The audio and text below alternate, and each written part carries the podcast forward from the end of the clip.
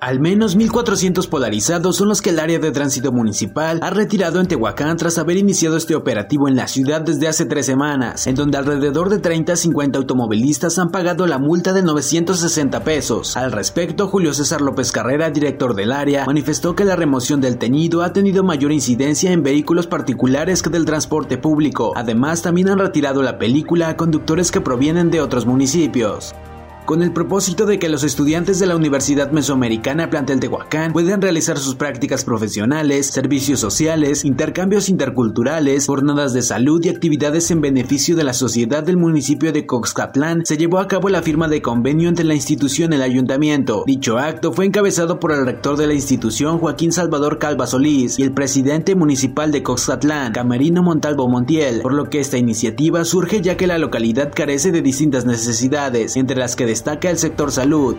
Vecinos del Boulevard Héroe de Nacosari se manifestaron derivado de la mala calidad de la obra que se ejecuta en ese lugar, misma que ha tenido hundimientos, cuarteduras, encharcamientos entre otros desperfectos, por lo que exigieron reparar todo el tramo y no simplemente parchar las partes dañadas. La inconformidad es la que hemos vivido todo el tiempo, nosotros como vecinos y más aún nacidos acá en el Boulevard de Nacosari, nosotros sabemos los, los, los problemas que existen por las lluvias nosotros sabemos que aunque el nivel de las banquetas era alto, vamos a decir que de un 35 centímetros nos inundábamos.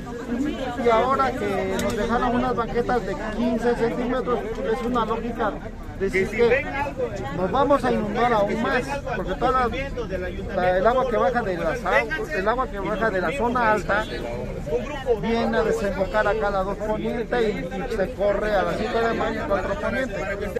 Al menos cinco puntos del municipio de Tehuacán han sido considerados como zonas de riesgo en caso de inundaciones ante la temporada de lluvias en la ciudad, dijo Jerónimo Mercado, director de Protección Civil y Bomberos. Se trata del fraccionamiento La Joya, la Colonia del Valle, Colonia Francisco Sarabia, la Junta Auxiliar de San Pedro Coquiaco y el Tren de Valsequillo, los lugares mayormente vulnerables a desbordamientos, tras contar con diferentes tipos de desnivel y el recorrido del caudal por esas zonas. Sí, por las inundaciones lo que es eh, La Joya, lo que es eh, la del Valle. Eh, ahí sí muy detectado esta situación, no se ha dado el caso. Y también aquí por el tren de Barsequillo, también ahí por la altura de, de la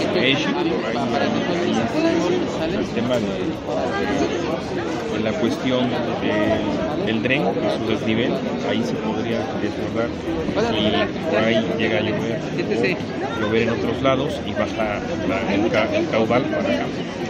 Alrededor del 60% de recuperación es la que ha tenido el transporte público de Tehuacán a más de dos años del inicio de la pandemia por la COVID-19. Esto se debe a que la población aún no se confía en salir como lo solía hacer, además de que distintos sectores ahorran debido al miedo que padecen por el posible incremento de contagios en la ciudad. Al respecto, Rodolfo Montalvo Cruz, representante de la Alianza del Autotransporte en Tehuacán y su región, detalló que a pesar de que los transportistas requieren que la recuperación surja pronto, la realidad indica que es un proceso paulatino situación que se refleja en las unidades, ya que no cuentan con el aforo de usuarios que acostumbraban a tener.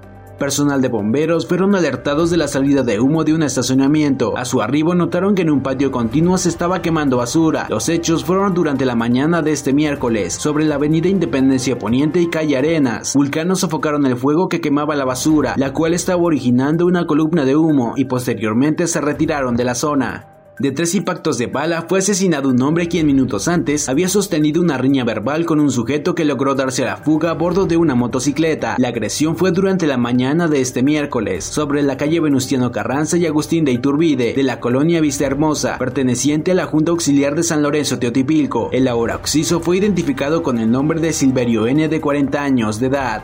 Una mujer lesionada y daños materiales por varios miles de pesos dejó como saldo la volcadura de un camión cargado con madera. El accidente fue registrado alrededor de las 0.30 horas de este miércoles sobre la supercarretera Cuignopalan, Oaxaca, a la altura del kilómetro 88.